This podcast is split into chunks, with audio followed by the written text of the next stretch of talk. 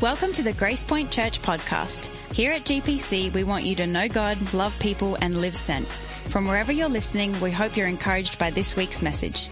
If you want to learn more about Grace Point, head over to grace point church dot net. And now, this week's message. It happened in South Florida. It happened on Highway one, a beautiful scenic highway that runs up Uh, from Miami all the way uh, through, and it's just this beautiful uh, by the ocean on one side and land on the other. And they placed on the side of the road Sally Mullins, a twenty-two-year-old actress, dressed her up in five different, uh, how shall I say it, episodes of five different costumes. And they were trying to measure the compassion reaction of the people of South Florida. Now, if the Floridians of South of the South had known what was happening, I'm sure they would have responded uh, maybe a little quicker, if you will. Uh, but uh, anyway, it is what it is. They, they they responded according to their own inclinations inside of them. This is what happened. They first outfit, outfit that they put Sally Mullins in was a businesswoman. They put her in uh, a, a nice sports car. They dressed her up in a women's business suit. They put her on the side of the road. They raised the hood on the sports car. ninety seconds later, sixty-two cars passed, and Bill Leonard stops uh, to assist her. Uh, the second was a soccer mom who was eight months pregnant, driving a minivan. Put her on the side of the road, raised the hood, set the timer to see how long it would take for someone to stop. Two and a half minutes this time, one hundred cars go by, and Bob and Dorothy Jennings stop to help. The third was an adult, senior adult lady, kind of bent over, arched in the back, bun on the head. Uh, five minutes later, now two hundred cars, double from the last count, two hundred cars. Glenn Newell, a twenty-two-year-old co-ed, stopped to help someone who looked like his grandmother. Um, number four, sixties. Got somebody dressed up like a hippie in the sixties, bell-bottom jeans, in an orange V W van. I don't even know if you can pop the hood on a V W van, but anyway, put on the side of the road, started the timer. fifteen minutes later, three hundred fifty cars, and nobody stopped to help this this person out. They had to stop the experiment or she would still be standing on the side of the road.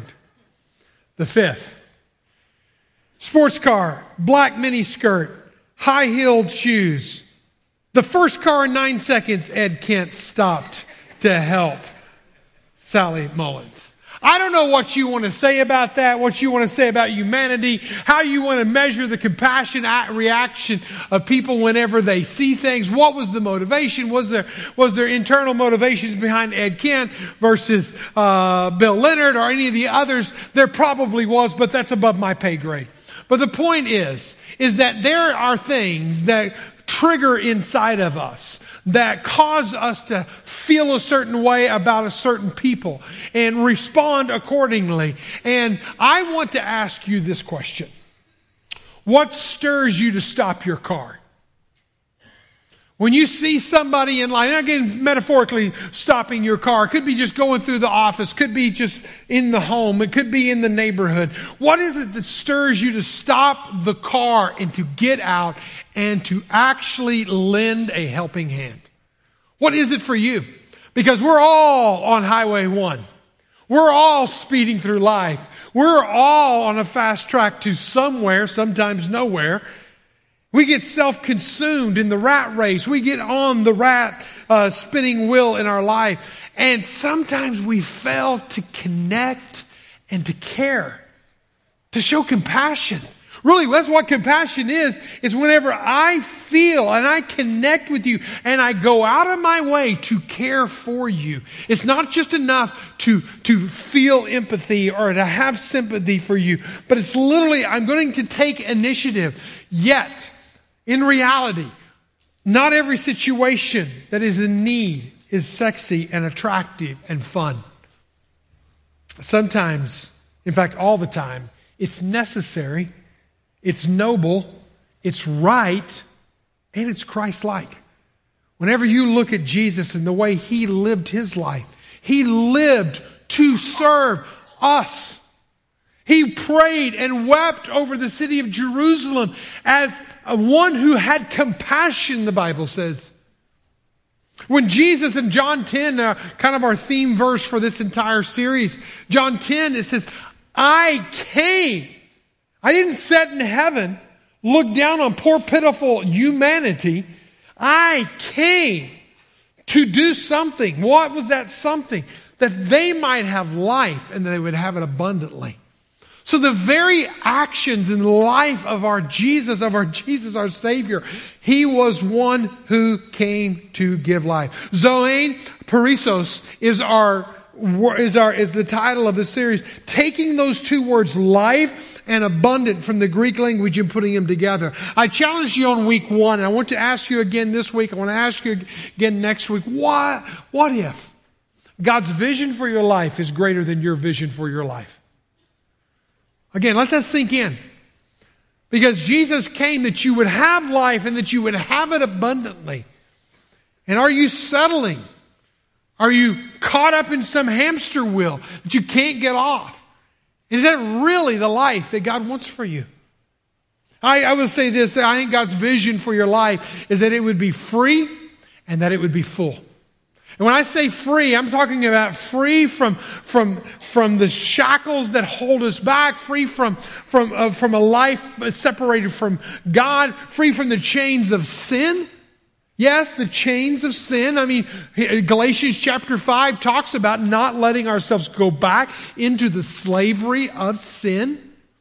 This is the, the verse that I want us to kind of key in on this. It says, this is eternal life. This is what the life is that Jesus is offering. This is eternal life, that they may know you, the only true God.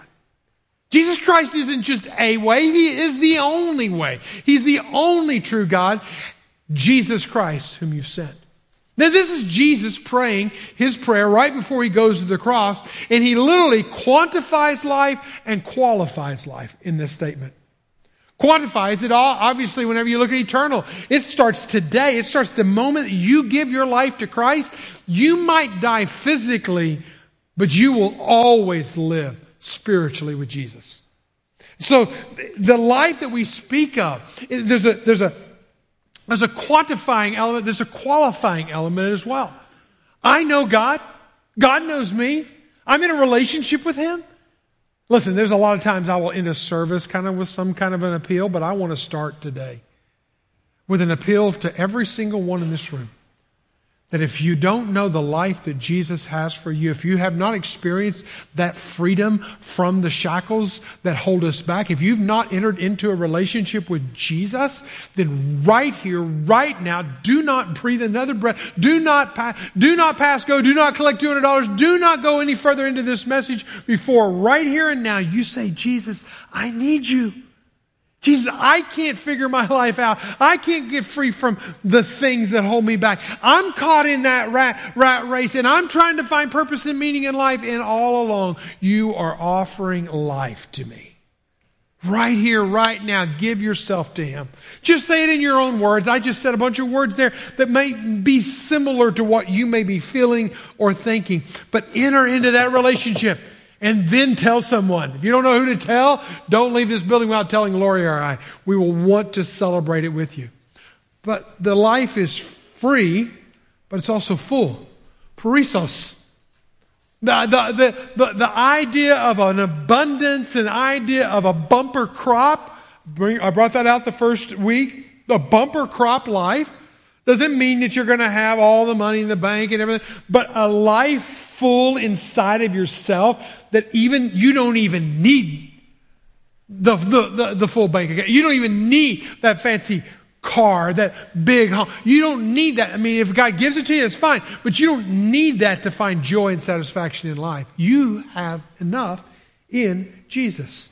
Now, how do you, Mike, how do you come up with this? How do you make that bold proposition? I come from this book right here. This is God's number one tool, the Bible, to shaping our life, to building our life. We talked about it in the month of August. The whole idea of this book being the, the, as it says in Hebrews, it's actually the scalpel that a surgeon would use to cut out the bad and to keep in the good. Separating the, the thoughts and the intentions of our heart. That's this book. We are, I'm not going to tell you anything that I can't point back with solid assurance that it is in God's Word. But what are we doing with this tool? We're building a foundation. This series, Zoe Prisos, this series is about building a foundation of values, uh, of, of things that you take all the sixty-six books of the Bible. You take all of the words, you take all the verses, and you want to get down to the brass tacks. You want to get down to the, the two, the three most important things, as it's brought out last week so well, from the Old Testament to the New Testament. These things, this is what you're going to build your life on. Building your life. The life that God had for you. The life that God envisions for you. But I want to give another illustration. I know I'm mixing up my metaphors, so hang with me on this. You're smart people. You've heard of the rocks in the jar. You know, you put the big rocks in first, and then you put all the other stuff around it. If you don't put the big rocks in, what happens is you, you do all the little stuff, the menial stuff, the sidebar stuff, the stuff that distracts you, and then you try to do the most important things, well, you won't have room for it. This is a science experiment. Do it at home if you've never done it. But in you put the big rocks in first, the most important things in first. That's what we're talking about building our life. We want to know what those big rocks are. Well, okay, so let's open our Bibles now to, to Mark chapter twelve. Big rock number one, knowing God. Number one thing about the number one rock in our life that we have got to get down. It doesn't matter anything else that you want to put out there. If you don't know God, this is eternal life, John seventeen three, that you know God, that you know Him. Number one thing. You cannot, you cannot have anything else there. Now, again, Brett did a great job bringing us back to the Old Testament and seeing how it all connects to the New Testament and how Jesus gets posed a question in verse twenty-eight by a scribe. By a very religious person. By the scribes are the ones who probably knew as much about the Bible, if not more than the Pharisees and the Sadducees. The Pharisees and the Sadducees were about their laws and keeping the laws. The scribes were the one who were like the seminary professors. So you, you have a scribe asking Jesus, what's the most important commandment? Now, why is that important? Because in the Old Testament, there were given ten commandments. Which of those is the most important? But the thing is, is you go on and you read the Levitical law and you read Deuteronomy. There's other things that kind of help us live out the Ten Commandments that all total the Pharisees added on, added on, and all the religious leaders added on, added on. There were six hundred thirteen laws that helped you live the ten laws. So it's like, okay, God, where do I start? Ask the question, what's the most important? What's the most important? What's the biggest rock that I've got to get in there first? And now this, Jesus does something that is totally out of character. If you know anything about Jesus, He's always asked questions, one hundred thirty-three times in the New Testament, yet He most of the time doesn't answer the questions directly. This is an exception. He didn't want any ambiguity here. Which commandment is the most important of all? That's what the scribe asked Jesus. Jesus said the most important is. Stop right there. He is literally answering it. Verbatim, hear, O Israel. The Shema is the Hebrew word there, hear. It's the, the call to listen and obey and own and let it become a part of you. Don't just hear it with your ears. Hear with all of who you are. The Lord our God, the Lord is one, and you shall love the Lord your God with all your heart, your soul, your mind, and your strength. Again, I'm not going to reteach Brett's message. It's incredible. Go back and watch it again. Somebody even shared with me, they went home and watched it after they heard it. Here's what I want you to see in this, that there is a connection that happens when God comes down to connect with us. How do I enter into this knowing God relationship? God came down to humanity. God stepped out of eternity. He stepped into time. God stepped out of the spirit world. He stepped into flesh and blood and all the limitations of that. He felt all the pain that we feel, all of that. He was God in the flesh coming to us. Now, you compare this against all the other religions, or many, if not all the religions of the world. I really have to check on that. But most of the major religions, our, our neighbors across the street, it's all about you getting up to God. What can I do to get up to God? Have I been good enough? Have I done enough? Have I been baptized enough? I don't know. It's like, it's like this, try to get up to God. Try to get up to God. Maybe I'll be there when I die. I won't know. Islam will tell you, I don't know when I go, if I'm going to make it to paradise whenever I die. I don't know that. Only Allah knows that. But what I'm saying is God came to us so that we may know that we have a relationship with God. But it's not just knowing about God. It's actually in a love relationship with God. You love the Lord your God with all your heart, with all your soul, all your mind, all your strength. Everything that is within you, you love Him. Big rock number two. Loving people. Now, this is the hard part. This is really hard. All of it's hard. Because Satan is not going to want you to do any of this. But this is bonus content. I want to point this out. The scribe asked, what's the most important commandment? I'm asking for one, Jesus. Jesus gives him two. Notice that. He goes in verse thirty. Verse thirty-one, actually. It says, and the second, I didn't ask for two, I asked for one. The second is this, that you shall love your neighbor as yourself, and there are no other commandments greater than these. Why is it so important? He asked for one commandment, but he gave him two commandments, because you can't truly have one without the other. There is, because of God coming to us and us entering into this relationship with God, now what happens is we have this incredible supernatural ability to love horizontally. To love people beyond us. To love people that are our enemies. To love people that are differently than us. Who vote differently than us. Who believe differently about masks and vaccines than us. We can actually love them. We can actually be in a relationship with them. The people who frustrate us in our lives, we can be in this relationship with them. In fact, I will say it like this. You can, to a degree, love your neighbor to a degree and not know God. Okay?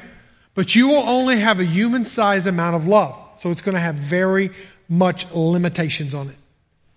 But when you enter into a love relationship where God comes down to us and we enter into this mutual relationship, what happens at that point is I'm now able to love in ways I've never been able to love. I'm able to forgive in ways I've never been able to forgive. I'm able to serve and step into people's lives like I've never been able to step into people's lives, because I have a love relationship with God. It spills over into my love relationship with others. And I also go so far as to say this, you cannot have a knowing God love relationship without having a loving people lifestyle. It's just not possible. And Jesus, I think, affirms this quite clearly in John chapter thirteen, verse thirty-five. All right? Let's read it all out loud together. Ready? People will know that you are my disciples if you have love for one another. Now, this time I wanted to read it like we actually believe it, okay? That's kind of a weak voice, okay? I could get got the first graders in the building next door, and they've been louder than that. All right, are you ready? Here we go. People will know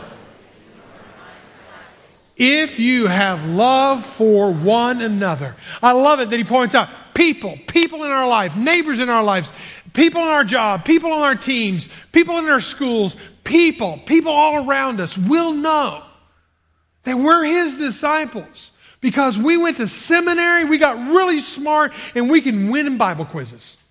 No, because we have a love that doesn't look like the world's love.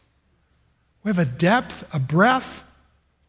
We have something that this world does not have. This is a great memory verse if you're looking for one this next week to focus on. Let's talk about this supernatural, incredible, God-initiated love that enables us to love outside of ourselves. It's the second commandment that he gives us. two realities of, become, uh, of this kind of love. Love happens in messy relationships. Embrace the mess. I wish, uh, people have said this, I've said this for all, for all that matters, that it, life would be great if it weren't for people. Now, how many times have you thought that or said that? Don't raise your hands. It's incredible that the people that we love the most are also the ones who hurt us the most. How can that be? We have the hardest time loving sometimes the people that hurt us the most. Hurt people hurt people. We get into relationships with hurt people, then we hurt people, and they hurt us. It's this convoluted, messy stuff. Life would be easier sometimes without people, but the problem is I'm a people. That means without me too. That's not how God designed it. In fact, if you look at the life of Jesus, Michael Yaconelli, hope I'm saying that right, in his book, Messy Spirituality, he said Jesus hung out with prostitutes, tax collectors, adulterers, mental cases, penniless riffraff, losers of all kinds. His disciples, the ones who closest to him, were also troubled with infighting, always jockeying for position, suspicious of each other, accusatory, impulsive, selfish, lazy, disloyal, and doubters of Jesus. And yet they're the Jesus' disciples. That's the kind of quality of people that Jesus had around him. And he loved them. Romans chapter five, verse eight, you might know it. God shows his love toward us in that while we're still messed up, broken, full of ourselves, distracted by the world, in love with things that are not God's not in love with, he died for us. In our mess and our brokenness, he was there. Jesus dives headfirst into our mess. Jesus didn't come looking for the people who are all put together. He looked for the people who weren't together. He said, I didn't come for the, the well. I came for the sick, the ones who are struggling through life. That's who I came for. He works his best in our fears. He works his best in our anxiety. He works his best in our dysphoria and our confusions. And he works his best in our brokenness and in our insecurities. He works his best. Robert Chapin said it like this, God doesn't stay at an antiseptic distance from our sin. He meets us in our sin and walks with us through it. He doesn't stay at an antiseptic distance from our sin. Listen, this right here is supernatural. This is supernatural, the vertical relationship with God. But what I'm talking about today, this, this horizontal relationship with other people, that's equally supernatural. We live in an incredibly dysfunctional world right now. The amount of shunning, canceling, and ghosting. People who maybe you've been in a relationship for a long time, but it's easier to get up and walk away or to leave or to quit or to cancel or to shun or to ghost someone than to stay in and really believe in the relationship. And give grace where grace needs to be given and persevere through the hard times. We become critics and deconstructionists, canceling out one another. The church is not that. And we don't just walk away from his bride. We don't just walk away from his church in all of its brokenness. Eugene Peterson has been a major influence in my life in the past decade at least. Probably one of the top pastors that has pastored me in my difficult times. But he says this about the church. He says, our membership in the church is a corollary to our faith in Christ. Here's the church on the horizontal plane. Here's, here's Christ on the, on the vertical, okay? We can no more be a Christian and have nothing to do with the church than we can be a person and not be in a family. It's a part of the fabric of redemption. Listen, if you don't belong to a church, man, find that church. If it's not Grace Point, go somewhere else. Find it. I invite you to be a part here. But if you can't all be in, be in wherever you can be. Eugene Peterson said that in the twentieth century. Augustine said something very similar in the fourth century. He said, he cannot have God for his father and refuse to have the church for his mother. Yet we shun, we cancel, we ghost, we quit, we switch, we do so much. But all along, he calls us to love our neighbor. Listen, I can have some control over my spouse. thirty-three, no, thirty-three years ago. Yeah, something like that. Now I'm going to be in trouble. Uh, thirty-three years ago, we said, I do. I chose her, she chose me. Um, we can choose when we want to have kids. To a degree, that works out. Um, you can choose where you work, who your boss is. You don't like the boss? You can't choose who your cubicle co-mate is. You can't always choose everything. You can, can choose some things. You can never choose your neighbor. Have you ever noticed that you don't get to approve the real estate contract before they sign it? You don't get any input on that. All right? The point is, is we don't get to choose our neighbors. We don't get to choose who becomes a part of our faith family here. We just get to choose, am I going to love them? Am I going to be with them? We live in an age of rage. Gallup study I read this past week. Listen to this. America is in the top ten countries in the world as the nation of rage.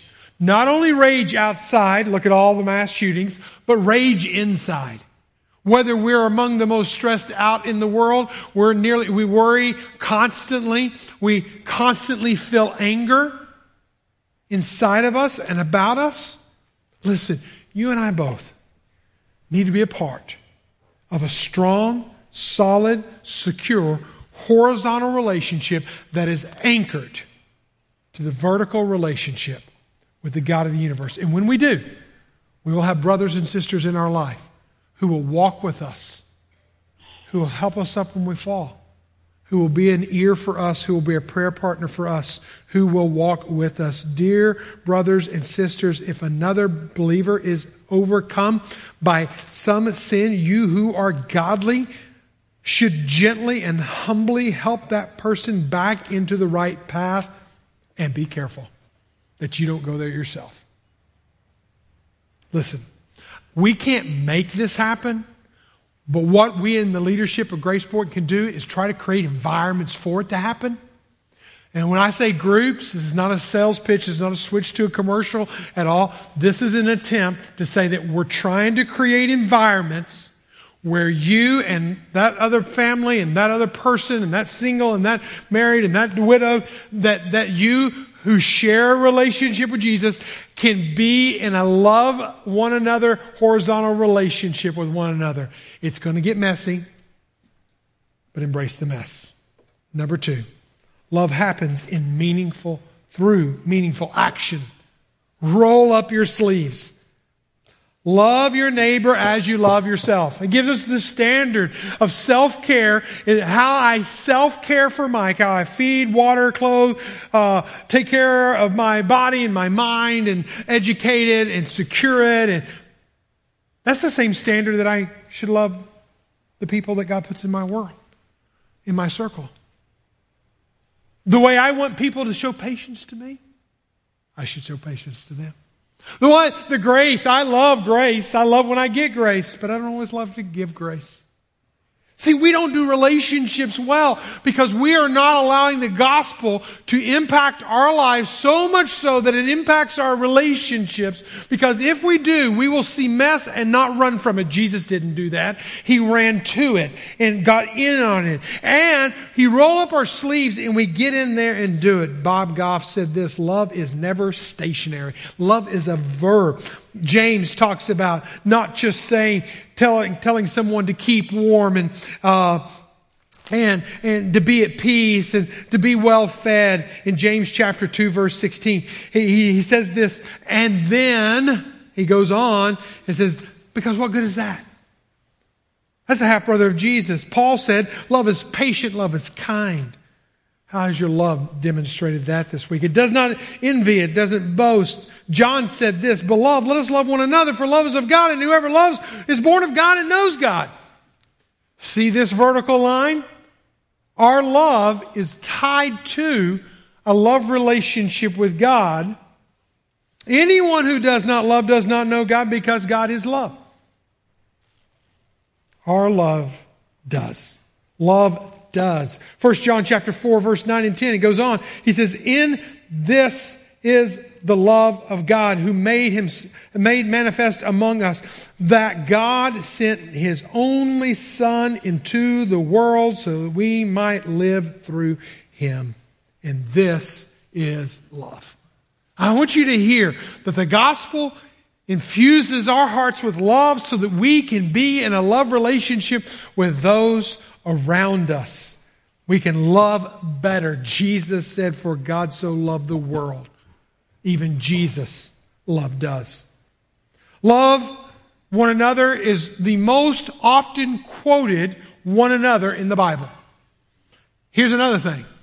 Jesus uses it. Paul uses it. Jesus four times, Paul uh, three times, Peter one time, John six times. Loving one another. Every, just about every writer of the New Testament, and not everyone, but every, just about every one, at least one of the main ones, they are all calling us to love one another. Even Paul goes on to talk about how the, the law is fulfilled when we love one another in Romans chapter thirteen. "And I know full well, entering into somebody else's mess is a part of love. Entering into their mess and rolling up my sleeves so that I actually get in their mess and help them out of their mess, that's no fun. I got my own things." Listen, love is not a feeling. Love is an action. And you don't feel your way into an action. You act your way into a feeling. You make that commitment that I'm going to do what Jesus would do in this relationship, even if I don't feel like it. It's a life principle for you. Jot it down. You don't feel your way into an action. You act your way into a feeling. See, knowing God, knowing God, that gives me a life of substance. Okay? But being in a relationship with others, that brings significance, because I start loving them as Christ loved me. Let's go back, just to wrap it up, to Highway one in Florida. What is it about us that keeps us from acting? When we see distress, when we see brokenness, what keeps us from loving well and caring well? What keeps us from that? Understanding the brain would be very helpful in how God wired us. The brain has several, obviously, lots of different components.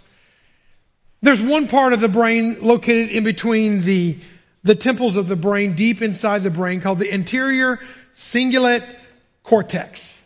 We're just going to say A C C from this point forward, okay? Singular, all right, I'm just going to call it A C C. Okay, look it up.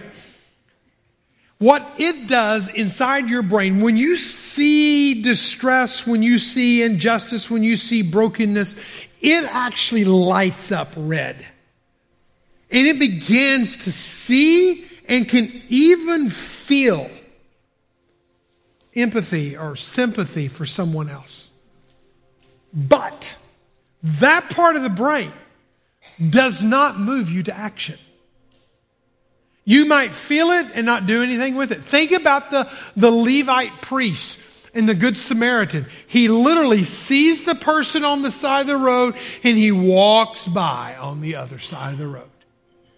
Probably was moved into the A C C, but did nothing with it. Moved right on.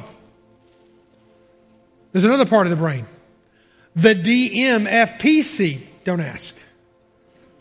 The dorsal, uh, uh, don't ask, look it up. D M F P C, that part of the brain. You can tell I'm really astute on this because I read up on it this week. Um, and I can't pronounce it. But this part of the brain lights up. And when it lights up, you actually take action. It actually moves you, stopping your car, getting out of your car, going to the person on the side of the road with their hood up. And no matter what they're dressed like, you take action. You're seeing an injustice in the world, you want to take action. You, you, you see something, you take action. It's not just a, a, a something inside of you. You can't not not do something. This is what psychologists say about this. These two parts of the brain. The first part, the A C C. When the, you don't take action, it does not predict any kind of action. It's because whenever you're seeing that, it is a, it is a them. It's Holly, I see you and I see you're in pain. I see you. But it's whenever I look over here and I see Michelle. And whenever I see her and I'm one with her. She's my sister. She's been a part of our church since Reagan Elementary School when we first started. I've seen her kids grow up. I've seen her go through a lot. It's not just her life. It's us. It's we. Whenever we live in the them, we don't take action. When we live in the we, in the us, we take action. What I'm inviting you into is a relationship that is a we, that is an us. I want us to walk together in our faith relationship. I want you to be there for me, and I want to be there for you. Starts with a relationship with Jesus, and it moves out. And we don't cancel each other. We don't ghost each other. We don't shun each other. We stick with each other through it all, through the mess, no matter what. Would you bow your heads with me?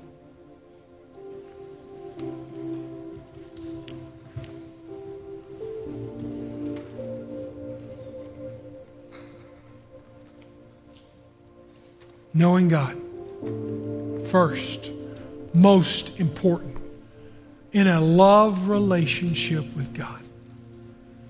Do you know Jesus like that? Or do you just know about Jesus? I invite you, right where you sit, to engage in a conversation with Jesus right now. Say, Jesus, I need you. Jesus, I want you. Jesus, I've been in church, or I've been around church, or I haven't been in church, but I need a relationship with you, Jesus. A love relationship where you're first and foremost in my life.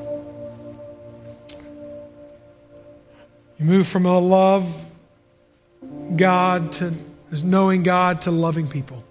And that knowing care, knowing God and loving people, that, that loving the people is loving your neighbor just like you love yourself.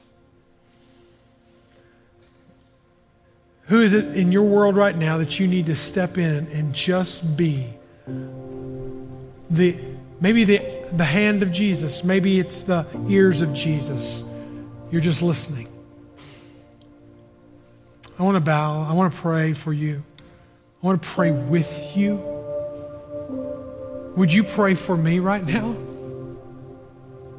As I pray for you right now? Because I want an us relationship.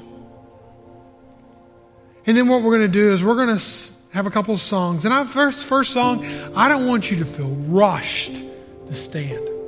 I just want you to be, let the song just be sung over you. And just think about your relationship with God. You'll know if and when you are ever to stand and sing. Father God, this is your time. We are your people. Thank you for loving us in all of our mess. Not canceling us, shunning us, giving up on us, ghosting us, but entering into our mess, rolling up your sleeves by dying on the cross for us so that we could be in a relationship with you. May we take that same standard and turn it to our neighbors, to our fellow church members, and love them the same way.